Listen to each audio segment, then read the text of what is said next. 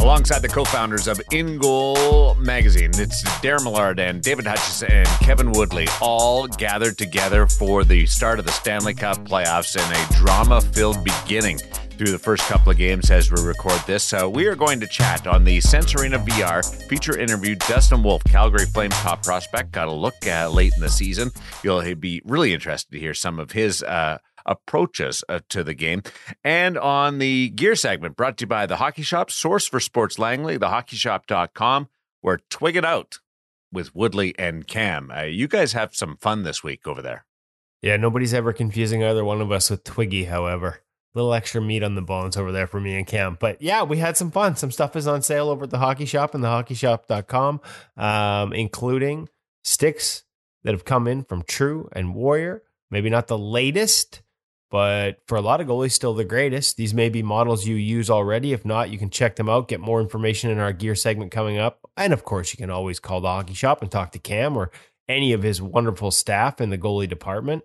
Um, this is what happens when you have buying power. So what happens when you got a 34,000 square foot store that you've just opened in Langley. This is what happens when you have a large retail presence online. When companies have extra stuff and they want to sell it off in bulk, guys like Cam hop on board so they can offer you discounts through sales like this. So make sure you check them out at the hockey shop and thehockeyshop.com big discounts, large selection, Warrior Twigs, True Twigs, and of course, it's that time of year where all the new goodies are coming into the store in person as well. So uh, check them out, check them out online, check out the gear segment coming up, and find out exactly what models you can save on this month at the hockey shop.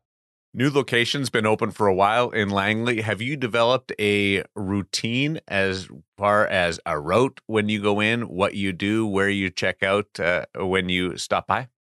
Well, I mean, it's a little annoying for everyone because I have to go through multiple sections to get to the goalie corner. Ooh. It's kind of off in the back left. I don't want to say they hid Cam. I thought there were a while they were going to hide Cam, like sort of like the troll under the bridge type thing, because his office was like closed door and walls. But then they cut the wall out, so now you can see him working.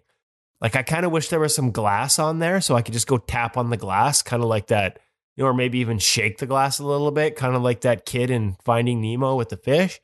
I would like to do that to Cam, but instead, I just, you know, I got to make my way through the other sections, check out all the cool stuff, including a ton of NHL merchandise, apparel, like we've talked about the flip flops. What do they call those with the soft feet to stimulate the bottom of your foot from Bauer? They got uh, all kinds of like apparel, sort of like you know, joggers. You know me, I'm hip, I'm young, kind of, you know, that Lululemon type guy. Well, now you got like the Bauer Lululemon crossover. You got like wicked stuff from CCM. They got more streetwear. So yeah, like I I stop everywhere and annoy all the sections on my way back to the goalie department, Darren. It's um I maximize my annoyingness. Woody, uh, I know you've been really busy following the NHL playoffs and doing all the hard work that you do covering them but did you notice that the hockey shop made an announcement yesterday? Oh, you know what? I, I am a little overwhelmed. I'm covering one team who never I'm teeing you up a softball I know. here. One team that isn't in the playoffs and their year end, and another team that is in the playoffs in Seattle. And I've been a little torn, and I almost forgot. You're right. Tendy Fest. You can meet Cam and you can meet Woody. Well, you can Where? meet Cam. I didn't know that anybody wants to meet Woody. I'm just saying you could. I, I don't know why anybody would want to meet you either, but talk Tendy, Tendy Fest, Fest, June seventeenth. Tendy Fest. Date announced. Tendy oh, Fest, June seventeenth. Dates out June 17th, mm-hmm. Langley. It's my brother's birthday. Sorry to my brother, I won't be there for your birthday, buddy, but I'm going to be uh, at uh, Tendy Fest on okay. June 17th. It's Where? in Langley. Langley? In Langley. I believe they call it the Twin Rink Complex. This is the first time since pre-COVID, right? Yeah, we're gonna have we got a special guest gonna come courtesy of us. We're going to wait on announcing those details, little uh, tease in the industry, as they call it.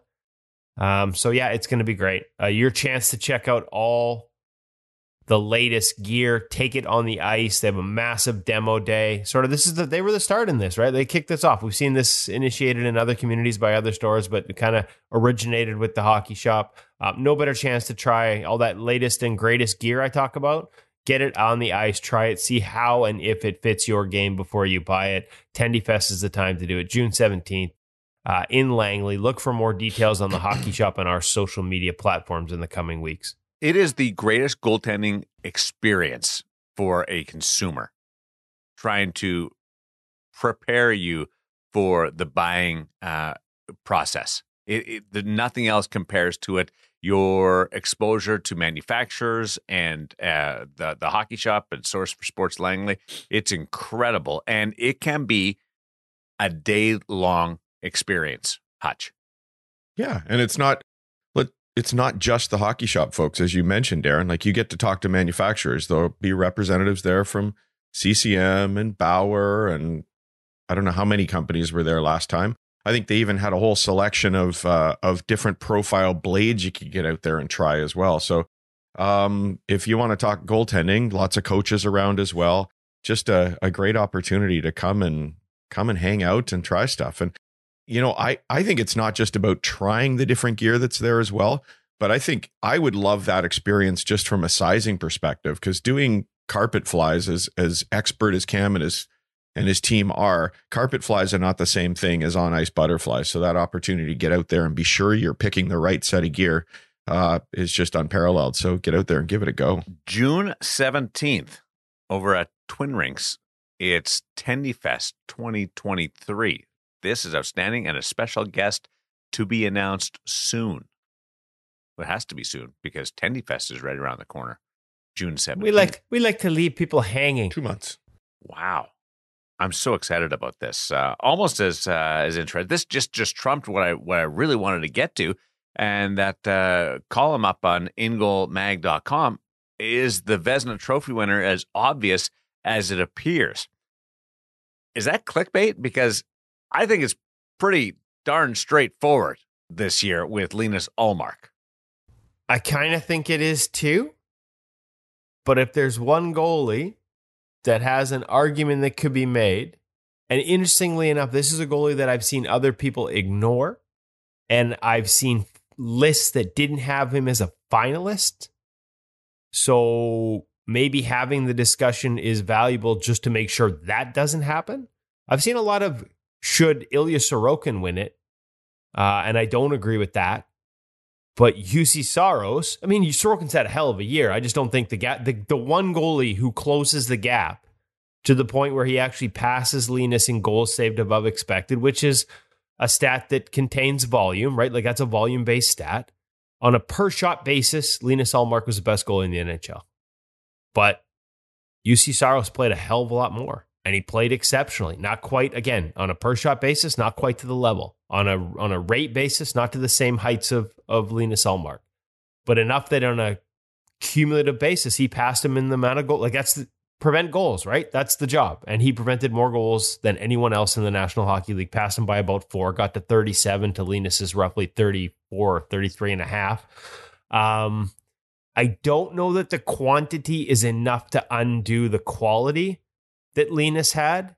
I don't know that you can say it's Linus's fault. He only played 49 games because they had an excellent tandem and they had their eyes on winning a Stanley Cup and having both rested, whereas Nashville played the wheels off Saros because they tried to get into the Stanley Cup playoffs. Um, but let's be honest, they, they were just both exceptional. They should be one, two in the Vezina race. I would listen to arguments for Saros. I would argue for Linus Ullmark personally based on all the numbers that we lay out at ingoalmag.com.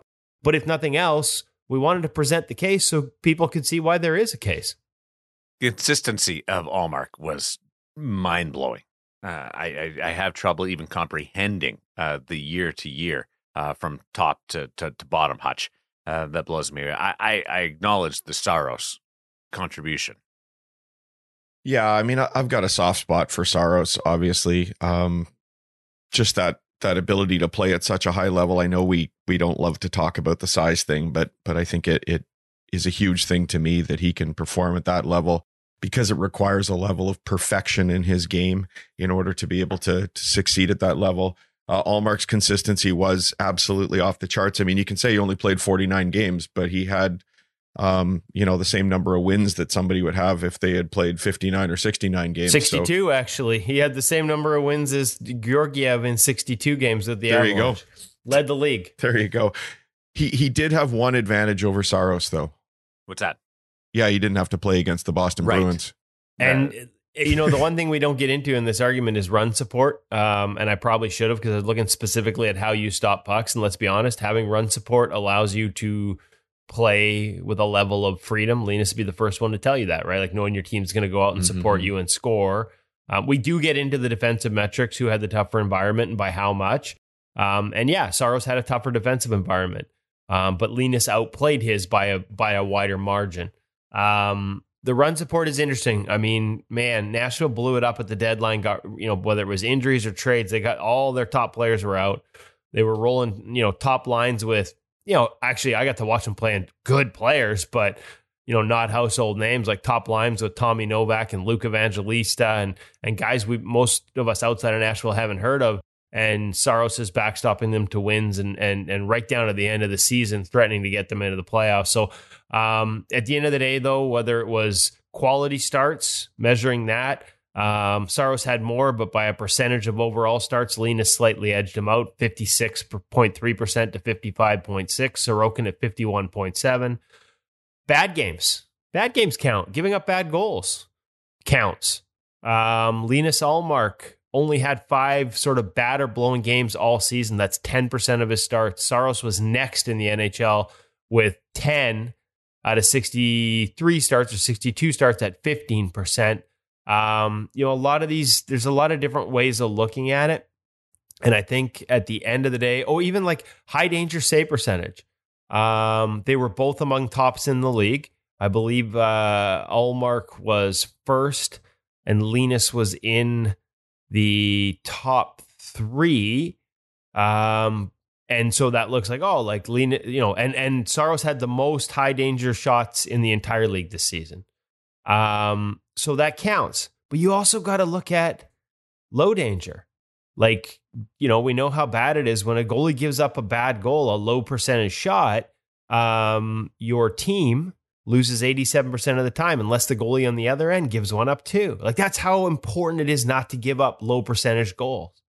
And again, and we can talk like, listen, if he wasn't as busy in Boston, we talk about that being an easy environment. We all know how tough that is sometimes to focus mentally when you're not seeing as many shots. Linus gave up very few and had better numbers on the low percentage shots than any of his competitors in the Vezina discussion. So you get you get credit for not giving up bad goals too. We always look at the high danger stuff, but I think you got to look at the low danger stuff because um, an ability to keep those out of your net counts as well. I have to go back and listen to this all over again. Because or some, or or hear me out because I talk too fast and I just threw a lot of numbers at you. Yeah, that's the part. I I, I just can't comprehend those numbers the first time around. Go to ingoalmag.com because Hutch oh. made charts. Okay. We made tables. We made things that that that sort of make it easier to digest. We put lists in order. Were the so legs hard to make on the tables? Yeah, they're probably not level. No, I was never very good in that class. Charts are good. Woody did Woody did most I'm of the not allowed, I'm not allowed. I'm not allowed to make tables. They wouldn't let me in woodwork class because power tools and me don't get along. Big saws, oh, not good. That's true. Not good. Uh, let's uh, slide over to our gear segment brought to you by the Hockey Shop, source for sports Langley, thehockeyshop.com. You guys uh, working with some some sticks, and I love hearing Cam and listen for this. The ability to buy, buy, buy, ha- have access to all this stock is is cool.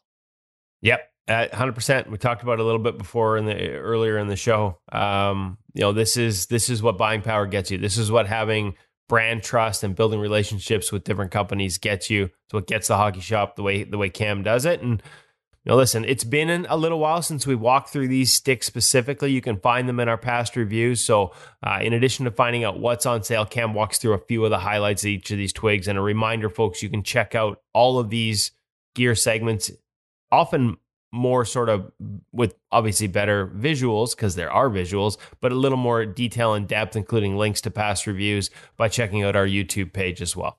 Cam and Woody hanging out of the stick rack on In Goal Radio, the podcast with our gear segment presented by the Hockey Shop, source for sports, Langley, thehockeyshop.com. Gentlemen,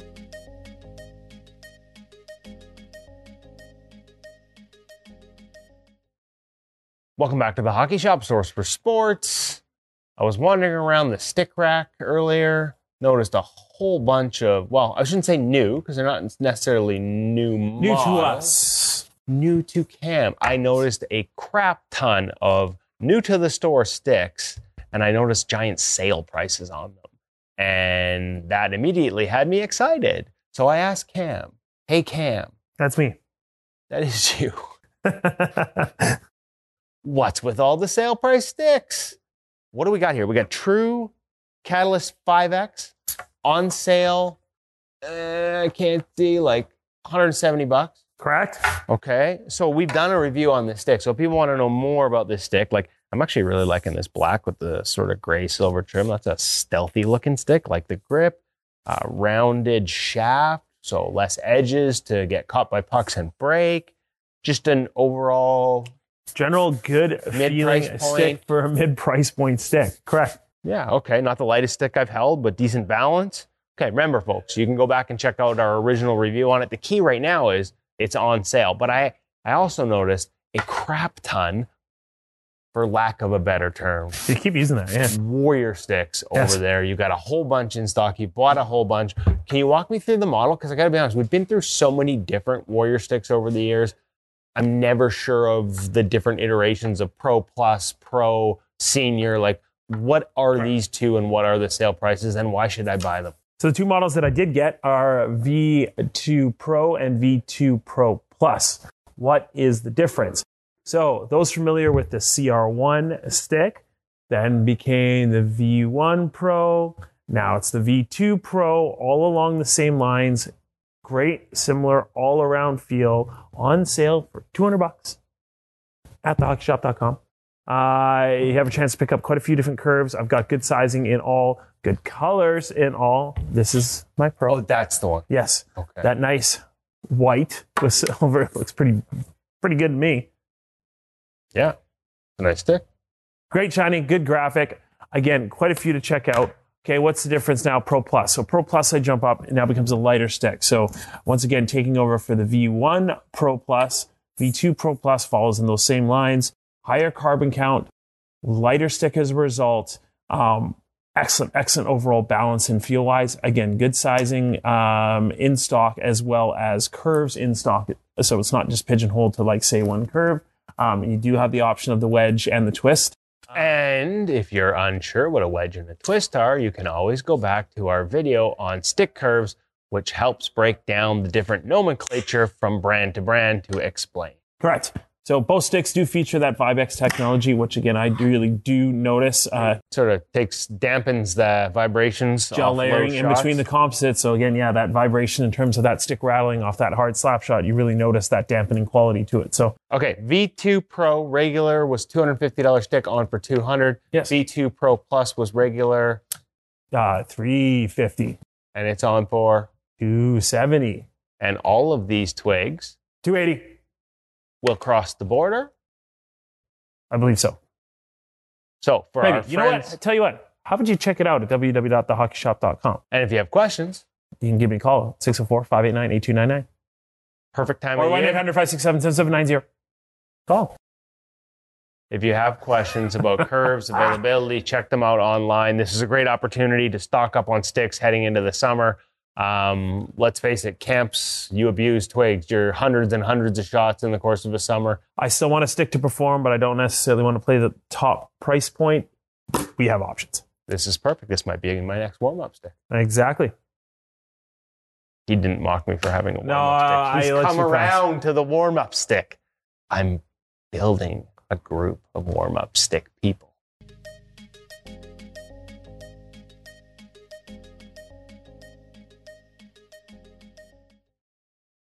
Serious question.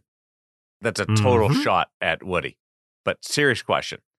How long do you use a stick in game action before you have to retire it to your warm up stick and bring in a fresh version for your games? I think it depends on the level you Okay. play at. Oh, so that's probably not a good sign that mine have been lasting a lot longer. So I was gonna say, like, I, I can go a season and it's no problem at all. And I don't and, and I know you're probably thinking, oh, sure, you play a higher level, the the shots are harder, so you go through them quicker. I, I've just been noticing this year that as much as sticks can last a long time in sort of that practice or warm up role, after a while they they lose a bit of that pop for when you're taking shots, making passes. So if you're a guy who likes to move the puck a lot, they they tend to wear out, I think, a little bit quicker than we realize just from the outward look at the stick. The ten, they, they but break that's down. something I don't really have. To say. They the break down before they break. Yeah, you just yeah, you can just notice that there, that there's something missing, and you don't even notice it until you pull out a new twig and start working with it again. So, um, as much as I used to laugh at Woody for the warm up stick thing, I now encourage the goalies I work with to have a gamer and just leave it there until it loses its luster, and then it's time to move it back in the Oh, rotation. could we? When you edit this, could you just like pull the volume up on that and repeat it? Oh, just Woody was right. Woody was right. Woody was right. Woody was right. You need a warm up and practice. Trend See, don't wear, setting. don't or wear really, out, you need to save your best stick for the don't game. wear out your gamer. Or if you're like me, don't fall so in love with a model that you cannot get anymore, or a pattern you cannot get, and then use it every Monday night in your best skate. Have it break right before the I brought you a new It's one. still not a, I brought it's you a new better, one. but it's still not identical to that one I used to have. oh, you So people that maybe are new to the podcast, Woody uses an old stick for warm up and then uses a newer model for the game. And I know of several National Hockey League players that do this, skaters that will use old sticks in warm up uh, and then go to their new stick uh, in the game because it just feels fresh and and uh, lightning quick. So, uh, Woody, I have to give you credit. You are, if not leading the charge on this, you're part of the trend setting group. Uh, well, it's the first time I've ever been trendsetter, so I'll take it. Um, listen, like it's just kind of no, like how many shots you see in warm up? You see like thirty or forty, maybe fifty shots in warm up, right? Sometimes like, like three at a time. five- Three at a time. yeah, it depends on, on how good your team is. Sometimes one off the left ear and the right ear at the Yes. same time when you're looking at the middle. Um, it's happened in the National Hockey League. I, I think it was who was it? Was it Curtis McElhinney that got one off the ear and ruptured an ear? I'll have to ask Curtis. There was a goalie that ruptured an ear. It might have been Curtis Sanford, actually, now that I think about it. Looking one way, guy shoots from a spot he wasn't looking at, flushes the ear hole, ruptures the eardrum. Um, so make sure your goalie's looking when you shoot. But yeah, you like think about how many shots you see in a warm up, even at the crappy beer league level. They're all coming at you. Like you might see that many shots in a game. Like you might see as many shots in warm up as you do in a game, and they're all wasted shots. You're just trying to work on your hands and see the puck and feel the puck. Why would you take a chance of one of them going off the shaft or catching your stick in a way that compromises? It just makes no sense to me. So there you go. it makes sense financially and it makes sense uh, performance wise uh, with your game. Uh, outstanding stuff.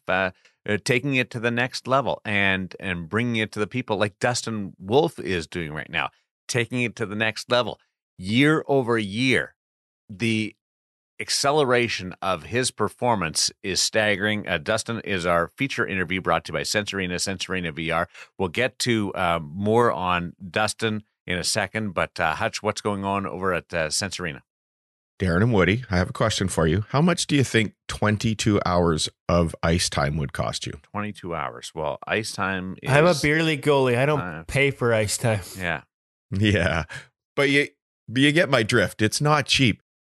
From now until the end of August, roughly when people are about to start their next season, if you spend 10 minutes a day, that'll add up to 22 hours of work. Now, if you want to get 22 hours of work in on the ice, that's going to get really, really expensive. But if you have Sense Arena and you spend 10 minutes a day facing NHL shooters, 10 minutes a day doing drills, looking at power plays, maybe even throwing in some of the neurocognitive stuff, just 10 minutes a day, guys, you're going to get 22 hours of practice in before next season starts. I think that's an incredible opportunity. Oh, and by the way, if you had Sense Arena, those 22 hours could be a lot more, and you've got it all next season if you want it as well. So I think this is a great time to go try Sense Arena virtual reality goaltending training. If you do it today, you can get a free trial. If you already have an Oculus headset, you can get free shipping. You can get the free sleeves, those things that connect the Oculus controllers to your goalie gloves.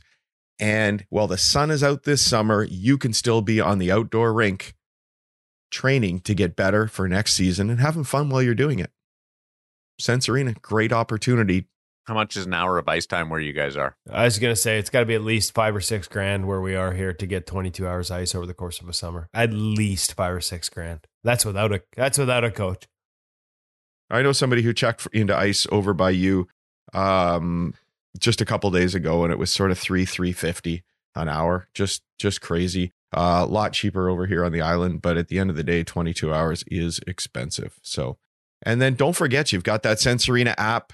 You've got coaches in Sense Arena leading you through training programs. You've got the app so you can follow and get tips and tricks and and follow your stats. And and then, like I said, you got it all season long. So yeah, seven hundred dollars. Did you just say it? Three fifty. Well, based on three, based on three fifty, yeah, hundred yeah. percent, and that's like, uh, uh, yeah, and like obviously not everybody's going out and renting private ice and and pulling out shooters and all that sort of stuff. But imagine twenty two hours of training in in any uh, way with with a coach uh, in a camp. It's uh, it's how many it, parents have reached out to us and talked about make it, making dozens. that investment in the summer and then their kid and then letting their kid be a kid, not go endless nonstop goalie camps, played other sports, came back, but kept doing Sense Arena. And then when he came back for camps and stuff in August, had taken a step in their tracking, in their habits, in the way they see the puck, and made a rep team. Like we have these emails that come in on a regular basis talking about the importance of using it in the summers. So even if you are spending the money on all the camps, how much better is your ice time if you walk out there prepared? Your eyes are warmed up, your hands are warmed up, everything feels good as opposed to walking. You spend some parents will spend what like what's a what's a high end camp these days for a week? Like some of these prospect camps are like multiple thousands of dollars. Imagine walking in there cold versus walking in there feeling good about your game so you can get the most out of it. Um, I, I, sound like an advertisement here. I know that, but we've heard so much from so many about just how impactful this tool can be uh, when ice is you know not as ready available, especially in the summers. I think Hutch is going to need a Sense Arena station at Tendy Fest because you're so dialed in on this. How will we know you, Hutch? We we maybe we haven't seen you. We've just listened to the podcast. You're the one with the Oculus headset. You're the guy. I like to hide in the shadows. No, you're yeah. I like to hide in the shadows. Which one's Hutch? Good. The Oculus headset. That's him right there, uh, looking all around. Uh, yeah. Hey, you know that that idea of just ten minutes a day and what a huge difference it can make. This week's feature interview with Dustin Wolf, he mentions a number of things that he does each day as part of his training. And uh, and I just think now is a great time to evaluate the the power of a few minutes a day spent on anything, whether it's Sense Arena, your vision training. He talks about meditation in the interview this week. Uh, I now's the time to make a difference for next season. Don't wait till uh, August. Uh, Woody, this is a really interesting conversation about uh, a player who has grabbed so many people's attention in the last couple of years. Yeah, and I mean, obviously, in the spotlight at the end of the season, coming off his NHL debut, so we really appreciate Dustin. Just celebrated his 22nd birthday the day before we caught up with him, so he's got a lot going on right now. Um, but he made time for us, and and I think it was an important interview. Just not just because like it's easy to sort of get caught up, myself included, with the National Hockey League, right? You're so busy in the day to day of covering it. Like this kid had a sensational season in the American Hockey League. He's the reigning AHL goalie of the year as a first year pro, like first full season in the AHL last year. He wins the goalie of the year. He follows it up by taking a jump, a significant improvement in both his personal performance and his statistics. Um, the awards are not out yet for the American Hockey League. Uh, I think he won their equivalent of the Jennings in terms of fewest goals against. He's already won that. Obviously, I think it's a no brainer, according to the people I talked to, that he will win his second straight American Hockey League goalie of the year. And there is a lot of talk around the American Hockey League, and we'll see how the voters decide. I, I'm going to be perfectly honest, I don't even know who votes on this one at the AHL level. But when I talk to people around the AHL, he should be, in their minds, and is a strong candidate to be the MVP of the entire league. So forget just top goalie. Like, and we got to see him in the Calgary debut, as you're going to hear. Admittedly, a little fidgety, a little, uh, little outside his normal game at the beginning, but he still makes by the end of the night 23 of 24. By the third period, looks like the Dustin Wolf that has all of us so excited. Um, not just for the Calgary Flames, but for him. Uh, we've had him on before. We know some of his background. We get into a little bit of it and refresh it. Uh, just a great conversation that I think will leave goalies, you know, with a lot of thoughts about how they manage their ice, about how they manage their time, about how they manage their game. Like there are tons of takeaways in this 30 minute interview with Dustin Wolf. So I was happy he made that time for us. Won the American Hockey League top goaltender and then tweaked his game and got better. Listen for it. It's the it's feature. It, it's interview. the how. It's yeah. the how that matters on that one. So it uh, it also when you listen to it, go, have I heard this recently? Uh, I think I have. There's a, a bit of a trend going in this direction. It's the feature interview brought to you by Sense Arena, Sense Arena VR with Kevin Woodley and Dustin Wolf on InGoal Radio, the podcast.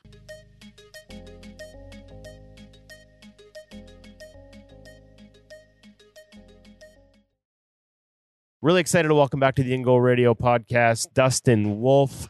Now, NHL goalie Dustin Wolf, NHL experience Dustin Wolf. Um, been a heck of a week for you, Dustin, and I really appreciate you taking time. Um, I want to go over your year, everything since we talked to you last year, but let let's start with sort of um, one of the latest highlights in what has been two years full of highlights. Getting to make your National Hockey League debut with the Calgary Flames, 23 saves and a 3 1 win over a team I think you grew up cheering for, the San Jose Sharks. What's uh, what what was that like? What's it been like since? I'm guessing your phone is full of messages from long lost friends. Yeah, no, obviously uh, super rewarding.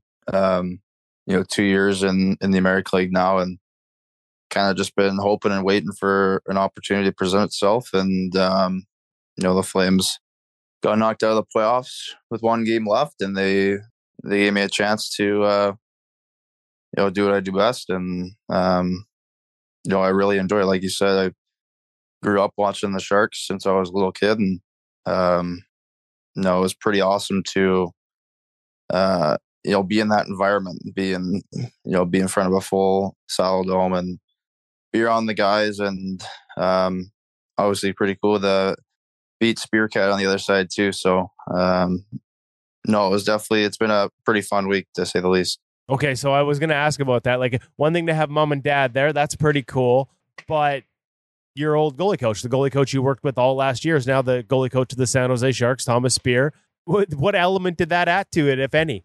Yeah, the I found out on Tuesday morning that you know I was getting called up and that there was a chance I was get going to get to play, and obviously I knew who the Flames were playing. So as soon as I heard, I texted Spears, it's asked if he was in town. We ended up catching up at uh, dinner, and um, no, it was good to you know catch up with him. He's you know he's been family to me, and um, you know I keep in touch with him and you know his kids and uh, you know his au pair, and um, you know it's been pretty pretty cool. The it's kind of just full circle, and it's crazy how the hockey world works out with things like that. So no no fear that he had like a little extra intel in the pre scout for for for San Jose or what? Who knows? I mean, I think my play has maybe changed a little bit since since last year, but um, no, he, I'm sure he keeps uh, you know track of what what I'm doing. I'm sure of many other goalies in the league, but um, like I said, it's fun to beat somebody you consider uh, a family, and you're obviously gonna make sure I give it to him for the for the rest of the time for sure. so what's the preparation like? I mean, I saw some quotes about trying to treat it like just another game, but clearly it's not. What allows you to get as close to that as possible? And how did you feel it went? Like in terms of managing the emotions that come with a night like that. You've obviously played on massive stages at every level, Dustin, but this is different. It's another step up. It's a brighter spotlight. What keys can you maybe share with other young kids who might have playoffs coming up right now for the first time at a higher level and you know, how do you stay in the moment and stay in your game when everything around you changes a little bit? Yeah, I mean, like you said, it's a whole different. It's it's still hockey, but at the same time, the the pressure, the scenario, the players on the other side, they're you know they're different than what you're used to, and you know you've kind of I've become accustomed to the American League where you know it's just another game, and you know I'm not nervous. I just go out there and play, and you know I've found success. So um, you know, I know if I just go out there and, and do my thing and make sure I'm prepared, uh, you know, the right way, that you know I'm always going to give myself and our team a good chance to to win.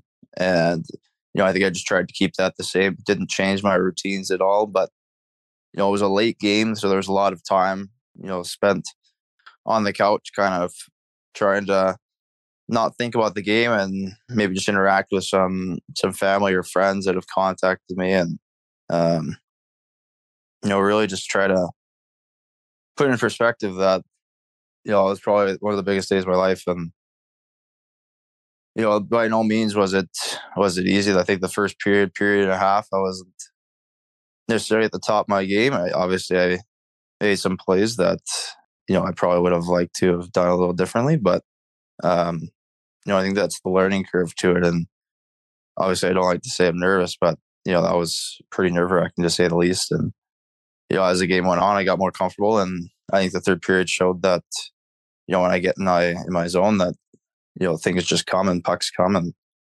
um, you know I can be pretty effective. So, but it was it was an awesome experience for sure, and obviously hoping to uh, get more chances uh, this next season. So that those extra, like you said, whether it's nerves or just extra energy that comes with such a new situation with so much pressure, um, if you felt them in the first period, or you felt like your game wasn't what we're used to seeing, was there anything you said? Was it just the time and experience and and taking a breath, or was there anything you did or said to yourself, you know, between periods or during the game that helped you find you know what what what anyone who's watched you considers sort of peak Dustin Wolf by the time the third period starts.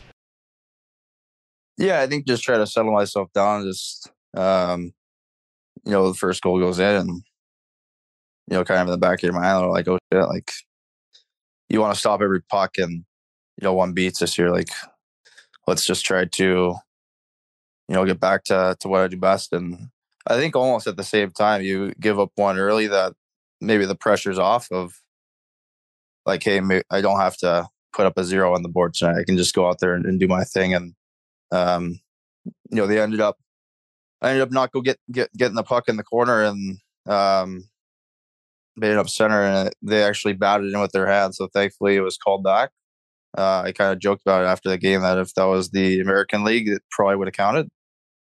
But uh, I think after that goal was disallowed, I just kind of told myself to just settle down and relax and you know kind of just take a swig of water and you know just go back to what I do best and you know use my my hockey sense to make plays that you know I necessarily wasn't making in the first 10 minutes 10 15 minutes and you know the guys were super supportive in the room of you know if I don't play or make plays that I would like you know I'll let them know that hey like that's on me like I'll make sure that I go get that puck or whatever you know, they were super supportive of just do your thing. Like, don't worry about it. Like, we got you. And, you know, it's pretty, pretty humbling to see guys that have played so many games at that level and, you know, they just want to see you succeed. So, uh, pretty special for sure. Okay, I want to ask you a little bit about preparation because you, you talked about just your routine and sticking with it and that allowing you to sort of treat the day like any other day you're playing a game at night. Are there any things you can share with us in terms of the details of how you get ready to play for a game? Um, you know, again, that it's that fine line, right, between routine and superstition. Um, routine can help anchor us, but we don't want to get too carried away with it. Where, where, where, where, what does yours look like getting ready for a game? Yeah, I mean, in the morning, as soon as I wake up, I uh, try to meditate for 15 or so minutes. You know, I've got the same so-called sound you want to call it or whatever. Um, basically, birds chirping in the park, and uh, just try to ground myself a little bit before I get the day started. And is that an everyday thing for you, Dustin? Is that and how long you've been doing that? Yeah, I've been doing it for a couple years now. Um, you know, I'd like to be maybe a little more diligent on days that we're not playing, but um, that's definitely a work in progress. And I think I find myself at times it's hard for me to just sit still. And but I think when I play, like I'm super detailed and oriented that you know I want to make sure that I'm doing everything I can to make sure I'm prepared to make sure the team's going to get my best. And um, yeah, so that starts right in the morning. And in the American League, uh, Skapski, me and him have a routine on the ice. Um, you know, we go out there 10 minutes early and do a couple, you know, warm up the hands and get, get the legs moving. And we do a, at the very end of warm up or in, in a morning skate, I, uh, we do what we like to call we'll go back to uh, Jenner. Jenner created this drill or called this drill, whatever. He calls it the the kipper after Kiprusoff for whatever reason. I don't know why. You just put pile of pucks on top of the circles and one in the middle, and it, we just start. We'll go three rounds of three shots at each pile, so you're getting nine shots at each pile. Um, you just shoot one at the glove, shoot one at the blocker, and then one on the ice. You just go through that nine times or three times, so about twenty-seven shots, and uh, I find that from distance you get a chance to just see pucks and track pucks, and I think it's a good way to to finish it off. Um, I like that. I, I, think I might have that somewhere. Uh, if it hasn't changed since last year, I might have that on video somewhere. Yeah. We might have to change. We might have to share that one with uh, with the InGoal audience as well. Absolutely, yeah. I, I find it very, uh, you know, it works for me, right? So yeah. everybody's got their own thing, and um, you know that kind of, and then I just you know do my stretching, get whatever treatment I need, and get the heck out of the rink. Um, spend way too much time there as it is. yep. Uh, always the last one out of there. And by the time I get home, it's like, man, I should not be, I should be sleeping right now. Anyways, um, no, as the same, same old, they just get back to the rink. And this was a late one too. So you don't, I didn't get there till about five o'clock. And, you know, I think most goalies do a lot of similar things, right? They juggle or, you know, breathe or whatever. Uh, I like to juggle. I like to get on the bike for a few minutes. Um, I like to watch the pre scouts of the shootouts of guys that have tendencies. You know, I find that that's one our team a few games over the last couple years. Uh, just knowing what guys like to do, and you can kind of cheat a little bit and catch them off guard. As it goes on, you just try to, you know, I just tried to relax and try to enjoy it. And I, this first game was probably the first time maybe I had to crunch on some tums, and yeah, that, that's okay. pretty unorthodox for myself because I'm pretty pretty relaxed. But I think there is uh, a fair reason for why. yeah, I, I, would say that this is if there's ever going to be a reason to have a, a, little bit of upset tummy, it's it's your it's your NHL debut under those circumstances for sure. Um, let's go back to the season. You mentioned Skapski. You talked about Jenner, James Jensen, your goalie coach growing up. We've mentioned Thomas Speer. Obviously, a change there. Thomas with you all last year. Um, he moves on to San Jose as the as the NHL goalie coach there, and in comes Mackenzie Skapski. What's that like building a new relationship? Because you obviously had so much success last year. AHL goalie of the year. I mean, 33 wins, 924 save percentage, and now you've got a new voice. Walk me through you two getting to know each other um, for starters, and then maybe some of the things that you have evolved because the position is constantly evolving. And when I watch, I see a couple things that might be a little different. So, you know, I'll, I'll leave it to you to share share if there are any you you're comfortable sharing in terms of some of the adjustments you've made together. Yeah, I mean, after uh, season's end, um, you know, in a lot of clubs and a lot of different teams, you know, you're going to see changes in staff and personnel. Um, you know, I know Speersy was looking at the Sharks and they had an open open gig, and you know, one side of me is like, I don't want you to get that job, right? And one side of me is like, I want you to get that job because you deserve it, and it's tough. It for sure does. Um, you know, he ended up getting it, and after a few weeks, I remember Siggy called me and said, "Hey, we we brought in this guy Mackenzie Skapski." At the time, I had known the name. Obviously, he's played a few games and just knew the name, didn't know him as a person. And first thing he did was call me and say, "Hey, like we're gonna have a great year." And like, what did Speersy do on a daily basis that made you feel comfortable and whatever, you know, just make sure that we're all on the same page. We're all at a good comfort level and, you know, we're here to win hockey games.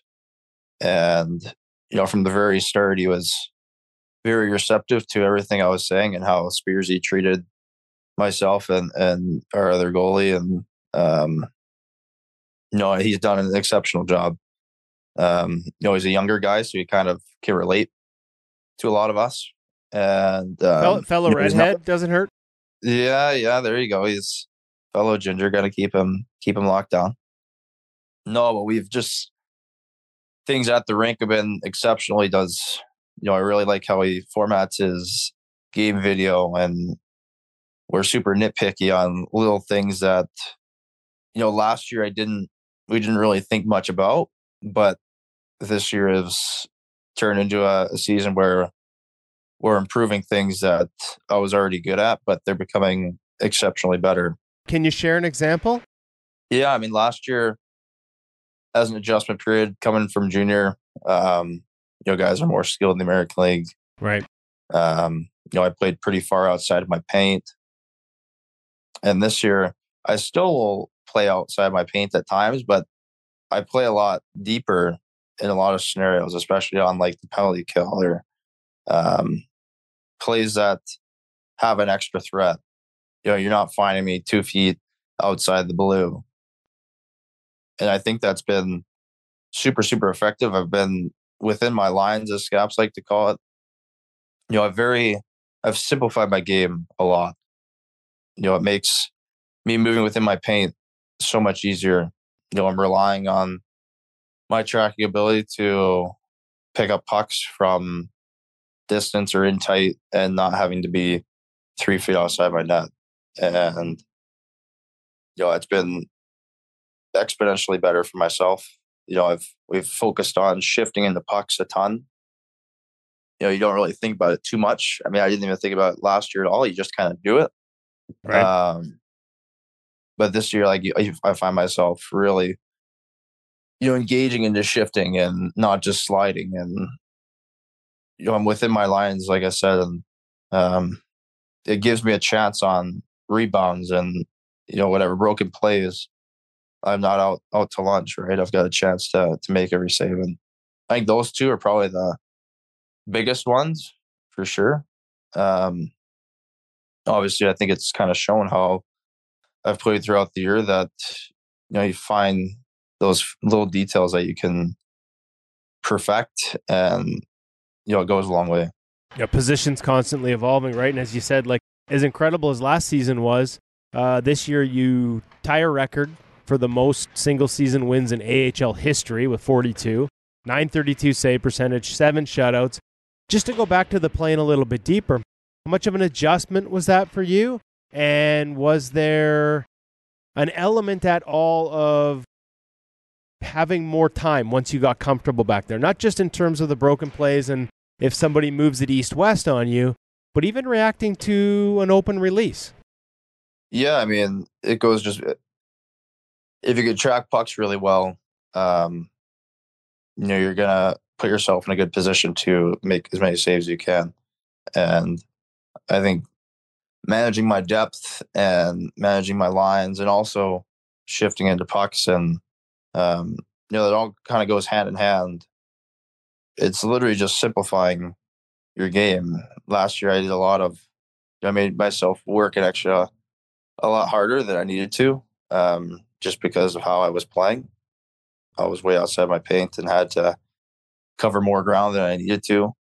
And this year, I've just you know made it super simple. I'm, we make sure I'm getting my feet set and my feet aren't drifting on shots, and um, I don't have busy feet. And I think it even goes back to this past weekend and Friday night in Abbotsford. I felt good, but at the same time, I knew there was you know, I was a little busy, busy feet, um, you know, a little too outside my lines. Um, you know, made a couple plays that kind of cost goals, and you know that's the difference maker in games this time of year. And I come back on Saturday, and I was super composed and super, um, you know, compact and simple, and just made my life super easy. And you were able to come out with a win. So you know, it's just the, the super fine details that maybe one doesn't necessarily notice, but they're they're big difference makers.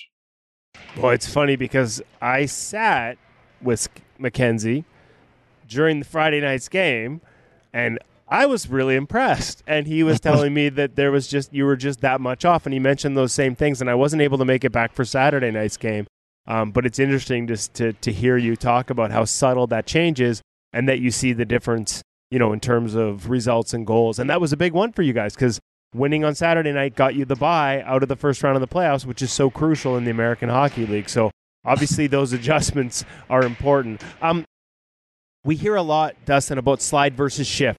Um, just can you walk me through, like for for a young goalie or actually any goalie that hears you say that shifting more rather than sliding?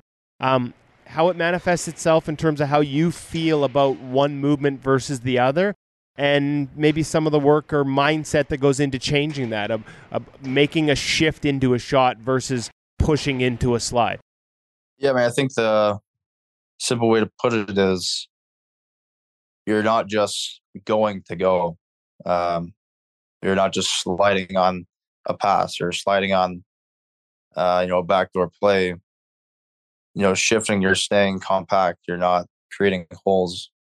We've done a lot of work on shifting just into say high high shots, keeping feet. You know, it's pretty easy to say, hey, this shot's gonna go you know mid glove and you slide into it when you can just drop your say left knee and uh, you don't create extra havoc for you for yourself if you know a rebound is produced. You know, I think there's kind of a fine line in terms of when to use it, when to slide, and whatnot. Um, there's certainly scenarios for both. Um, but at the end of the day, if you can create less holes, um, make yourself just a wall, and just make your life easy, you know, you're gonna find yourself with more energy, more you know you're going to make more saves in my opinion so it's uh it's a skill that certainly gets overlooked i think. Okay speaking of skills you've mentioned tracking a couple times and i do want to touch on it. We've talked about it before but i think how you define it how the people you work with define it it'd be good for people to hear it again. But before we get to that I want to talk about one that I think is overlooked when it comes to your game. And, and maybe this is just me not watching enough in the American Hockey League, but it sure jumped out at me in that game with the Flames and watching you again here at the end of the season with the Wranglers. Puck handling. Um, has it always been a strength and the rest of us just weren't paying close enough attention? Or because you made some, you went out and got some touches in that NHL game where, man, like no panic. The puck was off your stick, I would say, like fractions of second before the forecheck arrives. And yet it never looked like you were in a rush or in a hurry. You just made the play calmly. Has that always been a strength? If not, what have you done to work on it? What advice would you give to young goalies about how to become a better puck handler? Because it's such a crucial part of the game. And I notice it even here, you know, with the Wranglers, like just the, even if it's just getting out and leaving it and setting it for your defenseman to wheel, um, what a difference that makes compared to goaltenders that, that don't have that ability to get out, get out and help their defenders. Yeah, I've always liked to to play pucks and try to help my D as much as possible. I think this year as I've gotten more comfortable in the league and you know you pre-scout their forechecks and see what most teams like to do and um, again I try to be as patient as I can sometimes being patient costs me and um, you know I think that kind of maybe saw that in, in Friday's night game a little bit.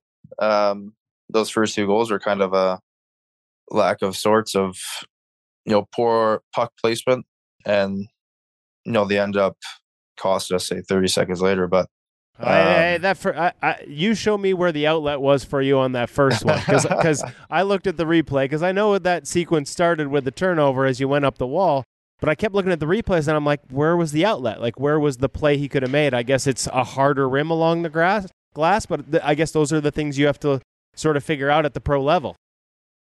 Yeah, for sure. That's just it. You know, you get back there, and I think, you know, I think I held on to that puck for, you know, a second or two too long, and at that point, you're trying to figure out what to do, and you're you're honestly screwing yourself over more by trying to think of where to put it. Um, but no, I just if you can help your D, it's exponential for your group.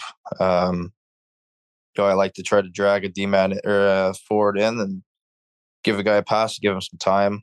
Um, I wouldn't say we've necessarily done a whole lot uh, this year in terms of improving. I think it just came down to being more patient and reading the forechecks and just experience, honestly. Um, you know, the more you do it, the better you're going to get at it. And, you know, anytime there's a chance in practice or games to go get a puck, I try to do as much as I can. Um, I find it fun too, right? You're you're out there just you're playing shitty hockey, and uh, if you can do it effectively, by all means, go after it. And I think your D will love you for it. Well, I think that's great advice too. Just like that's the one thing goalies get left alone sometimes in practices. You know, plays down at the other end of the ice for a while, and you're sitting in your net. Like grab a puck. Like every every goalie we've talked to that's an exceptional puck handler talks about never losing or missing out on an opportunity to grab a puck, work with it, play with it, find a guy you can pass it to, and just keep working on it um, without having to be sort of told or or have the structure built into you getting a chance to work on it. Yeah, for sure. Obviously, I mean, like I said, if you can do it exceptionally well and work on it and get better, you know, you're gonna not only help yourself out as a as a player that coaches and staff are watching, but you know, also as a teammate, you're helping your teammate out, you're helping your forwards out, making their life easier. So patience, you talk about patience with puck handling, patience off the release, tracking. Um, there were a couple here the other night, and I, I feel like every time I say I'm, i was super impressed with something, you're telling me it was an off night. But there was one, I think it was Klimovich, top of the circle, and he's winding up for, and he's got a good shot. I think he scored 16 or 17 goals in limited ice time in the American League this year. Um, 20 years old, and he's winding up for a slap shot, and he makes a pretty, what I thought was a pretty nice slap pass to the back door. And not only do you get a push across, but you get rotation. You have a controlled push. You arrive compact at that backdoor opportunity. Whereas most guys, man, I want to say at every level, a lot of guys are committing to their knees off the fake slapper for starters. And anybody that isn't is probably pushing across flat. The ability to get the rotation into that push. Where does this come from? Where does where does that patience come from? Whether it's off the release or into movement or the, the quickness with which you move around the crease after having patience before making that move. What we talk about the foundations of your game. Where's that? Where's the origin on that? Yeah, I mean, I think to start with, um, you know, I always like to keep my feet. We like to, me and Speersy came up with the term of 50 50, whereas, like you said, he's winding up for a one timer. You adjust on your feet and you can drop down mid push, you know, if you need to. Um, you know, I think the secondary part of it is I've been able to play within my lines and play within my paint and get strong pushes um, this year because of Skapski and the things we worked on. And exactly that. I get to my spot with Klimovich. You know, he goes back door.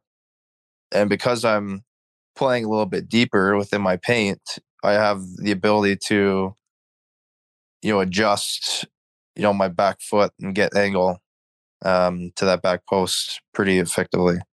And you know, last year, you know, I'm probably out a little extra foot, and I probably don't get that rotation and angle, and most likely don't get to that back post, right? So, um, it seems like something very simple, but if you can rely on your tracking ability, if he shoots it to make the save, and then also be able to be a little bit deeper to make those rotations and saves on the back post if you need it.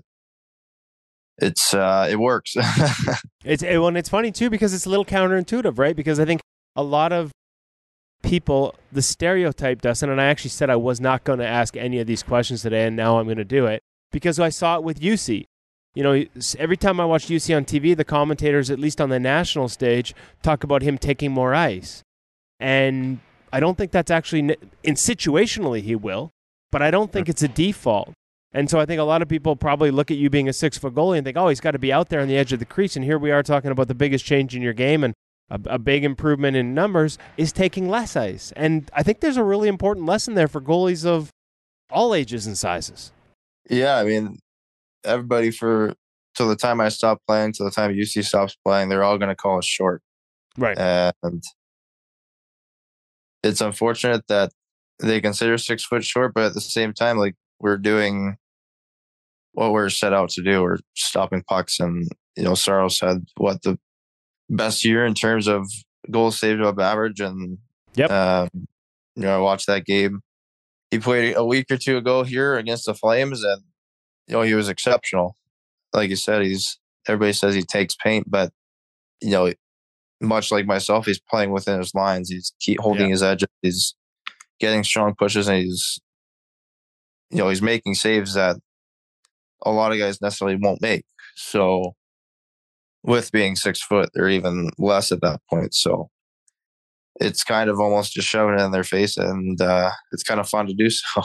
Let's well, let's add Devon Levi to the list at six foot in the, in the sure. year that he had as well. So um, I swear to God, we're going to change this narrative one day, Dustin. So I don't even have to ask those questions. But I do think you know, for other, there's a good lesson here because there are a lot of goalies out there who probably hear that message from coaches, Dustin, that are probably being told, well, hey, you're not that big. You need to get out there. And so it's probably really beneficial for them to hear that, you know, taking more ice is not necessarily the answer. Situationally, yeah, sure. But not on a not as a default policy just because you're not six foot five. Yeah, you gotta, you know, maintain. You know, it all comes back down to your skating and your tracking. If you can do those two things really well, you're gonna be able to read the play. You're gonna know if there's a pass option and if you can take ice or if you should give up some ice in case he passes it. Um, you can rely on your tracking if there's an option, but you're not so sure he's going to pass it. And you know what? It's if you stop the puck, you stop the puck. Yeah. At the end of the day, right? So Hey, last Uh, you, you mentioned track. We've talked. You, I've tracking a whole bunch here, and when you talk about that push and the patience and the and the routes or the lines you're taking under Skapski to make that backdoor push, the other thing that I notice is you don't just push into it; like you track into that rotation. Um, can you just talk to us about because we've heard you use the word tracking, and just for our audience, I think I have a good feel for what you mean by it. But just for our audience, like define it, define it for us, and how you see yourself tracking the puck that might be different from those that just say, yeah, just look at the puck in terms of how you, how you look at the puck.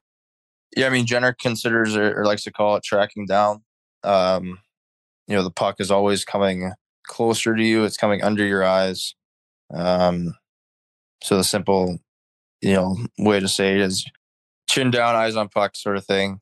Um, you know, the puck is always going to be coming closer to you, and it's it's it's easier it's easier uh, done than said. I'd say. You know, it's probably more of a topic for Jenner, but he uh, We're gonna have to call him up and get him on here soon. give him a give him a call. He'll he'll give you the rundown. But uh, no, it's it's not just you know putting your eyes on the pockets.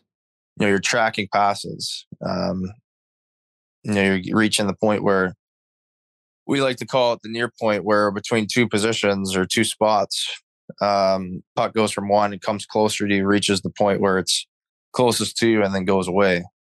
Um, you know, so there's a lot of different aspects to to tracking. It's not just hey, the puck's coming to you, watch it.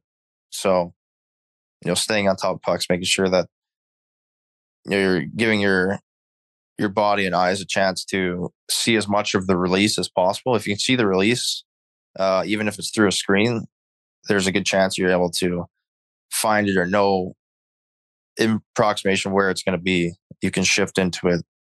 Um, no, there's a lot of super fine details, but if you can find the release, you know, that's the most important thing, I think. Well, and movement too. Uh, I won't. I won't make you describe near point, far point, and all that stuff. But just in terms of the rotation, it helps you build when you track a certain way to make movements that are the most efficient that allow you to get that rotation you talked about earlier on those lines. But like I said, we'll get Jenner on here to explain it in more detail. I got one last one for you because you're a no stone unturned guy, and we love no stone unturned guys.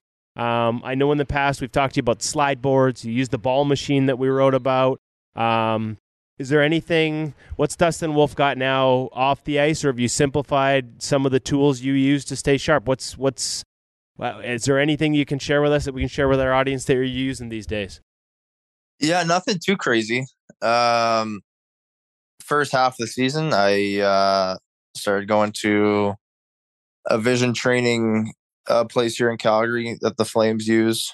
Um, you know, the season got super, super crazy on the second half, so I haven't really had an opportunity to to get back in there. But um, I got a bunch of tools at home. We do a bunch of we call it the near far chart, where I don't you're standing 10, 15 feet back with a piece of paper with letters on the wall, and you know you're reading the letters back and forth between a big sheet and a small sheet. Um, I forgot what it's called, maybe a Brock string or something. I think that's called. It's got it's like a string with little uh, beads on it. Um, Training converge- just as your- convergence and divergence. yep. Exactly. Correct. Um, so basically that sort of stuff. That was kind of a new add to to my system, and actually Comrie kind of got me in into that a little bit in the summer. Um, so just just the simple things, right? It's tedious, but I mean it works, right? So You felt felt felt better. Felt the eyes felt better. They're they're muscles too, right? for sure they are. It's they go un uh, unnoticed, but they're important. Okay, Dustin, I took you. I am six minutes over what I promised I would be. My apologies and my appreciation for your patience. Lots of great answers in there. Lots of things that a lot of kids are going to be able to take away from. I did not get the glove position what we touched on last time, but I wanted to. I wanted to hit it again. We'll save that for down the road one of these days. Uh, maybe even see you here in Abbotsford for the playoffs, depending on how everybody does. Um, thanks so much for the time and congratulations on a fantastic season. Thanks, Kevin. Really appreciate it.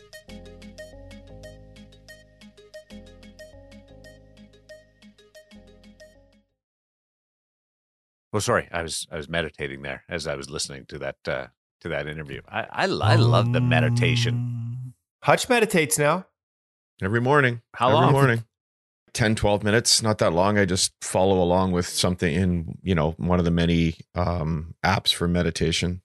It's made a it's made a huge difference, honestly, guys. It's uh I, I'm one of those people that sort of has that voice in my head yammering away all the time, running through all sorts of things. And just that little 10 or 12 minutes in the morning really quieted things down for me. I, I call that voice my hamster. He's got a wheel and he's just constantly running up there. If I me- if I start know, and it's amazing how it just settles really, if. I start meditating, will, will I gotta be try it, less Woody. snaptastic? I, you might be. You might No. be. I've always been pretty chill, Uh. Hutch, the voice that's running around in your head is named Woody. Just just so we're all aware of, of Apologies. labels Yeah. here. All right. Uh, the the depth and the size part uh, are are two different areas, but they they come together in in such a big way.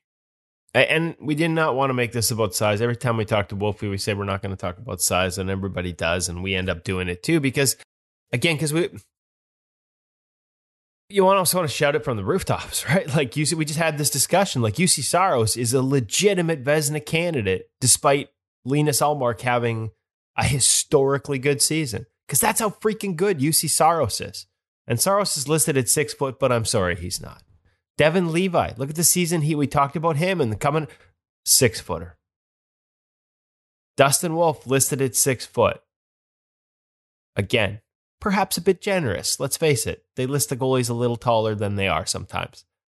At the end of the day, at a time when the league continues to chase six foot five behemoths, these guys are playing not just well, but at the top levels of the game.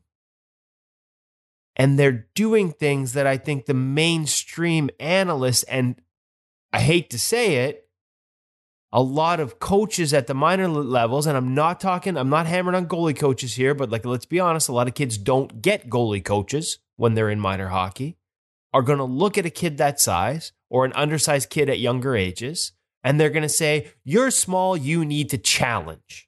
You need to cut down the angle like it's 1988 or some crap. Dustin Wolf had a sensational rookie season in the American Hockey League. Started playing deeper and got better. There are no absolutes in this, position. Dustin takes ice when he needs it. He's starting from a more neutral position. As he talked about, he will get to the edge of his crease when he needs to be, but it's changed how he plays a lot of situational stuff. Juuse Saros, we talked about Lena Ullmark and recoil and backing up. Juuse Saros has a little bit in that in his game. And yet every time I watch Juuse Saros on like a national broadcast, they're talking about how look how aggressive he is. And yeah, he will take ice situationally. But you do not have to come flying out of your crease and play two feet outside it just because you're not six foot five. And the reality is, Dustin Wolf, right alongside Juuse Saros, and I would love if we could figure out some type of goalie speed test, the goalie equivalent of the 40 yard dash, T pushes, and butterfly slides, because I swear to God, Wolf is the fastest goaltender I've ever seen. It's insane. You should watch. I've watched him in practices where they do drills that are 100% set up to be scorer drills. Like the goalie has no chance. This is all about scoring, and they can't score. Like the kid is insane quick. Um, and so when your footwork is as good and your rotations are as good and you're as, as fast as Dustin Wolf, I can see the temptation. Well, hey man, like you're so damn fast, you can take more ice because you're still going to beat that pass, but there's no need.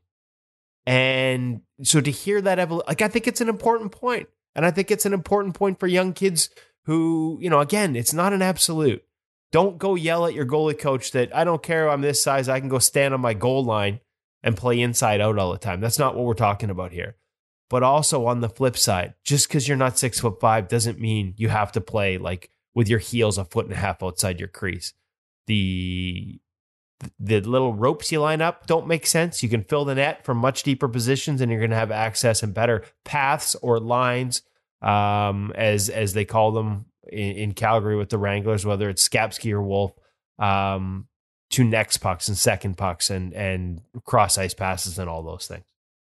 I think there's something that people miss when they go for that extra depth as well. You know, we were talking, I mentioned uh, the perfection of Saros, and we mentioned the perfection of Dustin Wolf and how you have to be so good if you're a little bit smaller. But if you take too much depth, every mistake is magnified. Uh, I think everybody just thinks if you come out far enough, you'll cover the whole net easily. But if you're off two inches to the left when you've taken more depth, that actually opens up more net than it would if you were deeper in the net. And we could do a few diagrams and show that in an article on, one day. On. But you actually that just rocked my world. I've wow. never thought of it. I've Did never it? thought yeah. of it in that way. I, I start think about weird things no, that, when I'm watching a, practices. That's amazing but... uh, way to break down uh, depth and being too over aggressive. You lose your margin for error yeah. in every aspect. All, all you have to do is go watch 1970s goaltending and you'll be shocked at a puck going past a guy who's 25 feet out of the net. But now you're off an inch and it, and it makes a massive difference. The other thing, interestingly, guys, the uh, the NHL Central Scouting final rankings came out. Was it yesterday or today? And as I'm just flipping through the the list here, of 38 North American goaltenders ranked in the in in this list, only six of them were over six foot three and five of them are six foot. So quite a number at six foot, six one, six two. Hate to say that six two is smaller, but you feel like maybe some other guys are starting. To get bigger. Are they to still get growing at that way point though? I'm. I don't know. Don't know. I I, I keep I, I sure keep hoping for another growth spurt. Yeah, yeah, me too. Uh, on the subject of growing, Devon Levi, professionally, is expanding his uh, resume right now with uh, with an addition to Team Canada. Yeah, and good on him. He's going to go to the World Championships after he goes back to Northeastern and, and finishes up his school for the year. Uh, what an end of the season he had. You know, I think we had this debate about do you start him in the American League or the NHL next year, and everything he did showed he may be capable of making a jump that I don't think we would otherwise recommend. Um, and he's going to get a chance to keep playing. I mean, the kid just loves hockey, right? He loves goaltending. We've we've talked to him before. That passion comes through, and so um, I'd be honest with you. he's obviously a bigger man than I. I might have been tempted to tell Hockey Canada to go jump. Um, if I had been invited to the Olympics and interrupted a historically good NCAA season last year just to be left rotting on the bench. And I think Hockey Canada's decision or the coach's decisions to leave Levi on the bench at the Olympics um, unless they were seeing something in practices that we've never seen at any other level out of him, uh, looks even more short sighted now when you see the, the his ability to jump right into the National Hockey League level against the best shooters in the world. Um, the idea that he somehow wasn't equipped to do that at the Olympic stage looks, like I said, frankly, it looks silly right now. I, I still can't believe they didn't give him a shot after pulling him out of, like I said, a historic season last year. Back to back Richter trophies. We talked about Dustin Wolf getting back to back um, AHL goalie of the years. Looks like like Levi already has back to back Mike Richter trophies. Is the best goalie in college hockey. The numbers he posted are historic. I can't wait to see him at the World Championships. I can't wait to see how his career unfolds. Um, in addition to being really good, he's just fun. I love his approach. I love his mindset. I love how he does shootouts. Like there's an aggression there, purposeful aggression. Like there's just he's to be fun to watch for a long time. And uh, as a goalie geek, I can't wait to this. This is a ride that's just starting and one I think we're all going to enjoy watching. Fun. I love the idea of having fun and embracing it. Uh, we're we're seeing that uh, with this changeover that is happening right now in the National Hockey League from uh, the old consistent uh, group that we watched for so many years to this new crop. Uh, fun uh, is is a big part of it, and that's part of being uh, new to the National Hockey League uh, on every level. But uh, the goaltending side of it's really being uh, jumping out at us. About Filip Gustavsson, how you doing for a playoff debut, eh? Fifty plus, double OT, not a problem.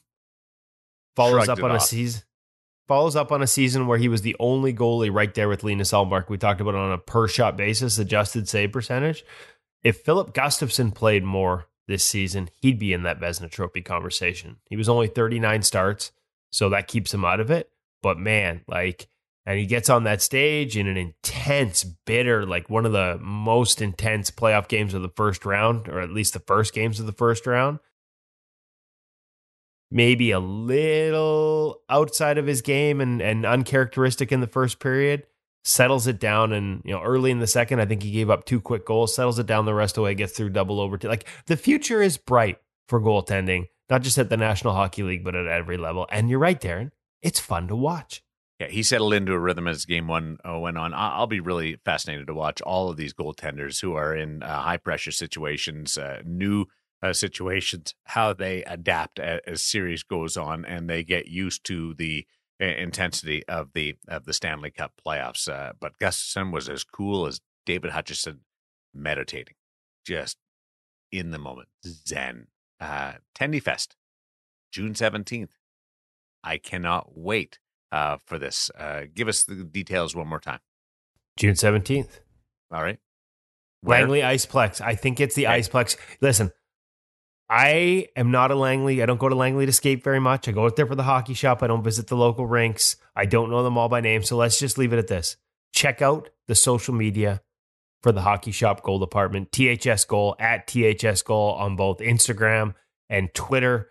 Uh, I know they got TikTok accounts, but I'm not cool enough to find them on there or young enough.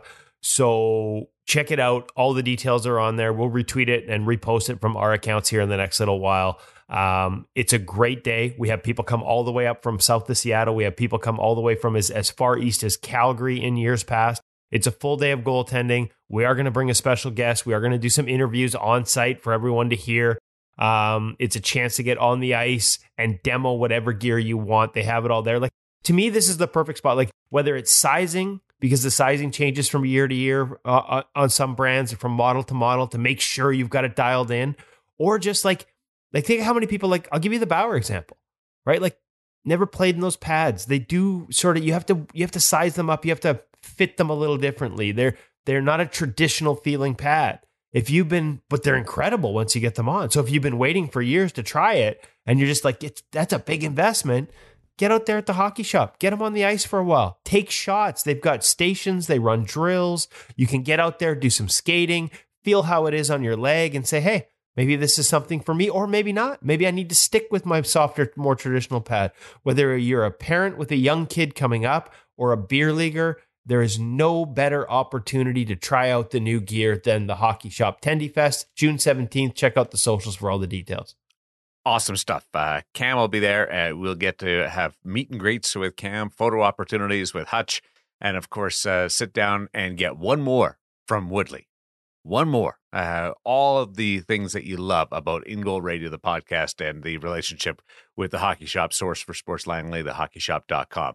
I can see the wheels turning in, in Woody's mind right now. Just going around. I'm Click, just click. thinking if you're there and you're in a rush to get somewhere at the end of Tendy Fest, don't stop by and have a word One with more. Woody. Just You one guys more. are- What? Yeah, because you'll be there for Why another late, 20, son? 30 minutes. Uh, one more from Woody. Oh yeah, I understand that. That that's good. Uh, thanks to Cam. Uh, thanks to uh, Dustin. Uh, that uh, was awesome uh, today. Really, really cool. And uh, thanks to you for listening to InGoal Radio, the podcast.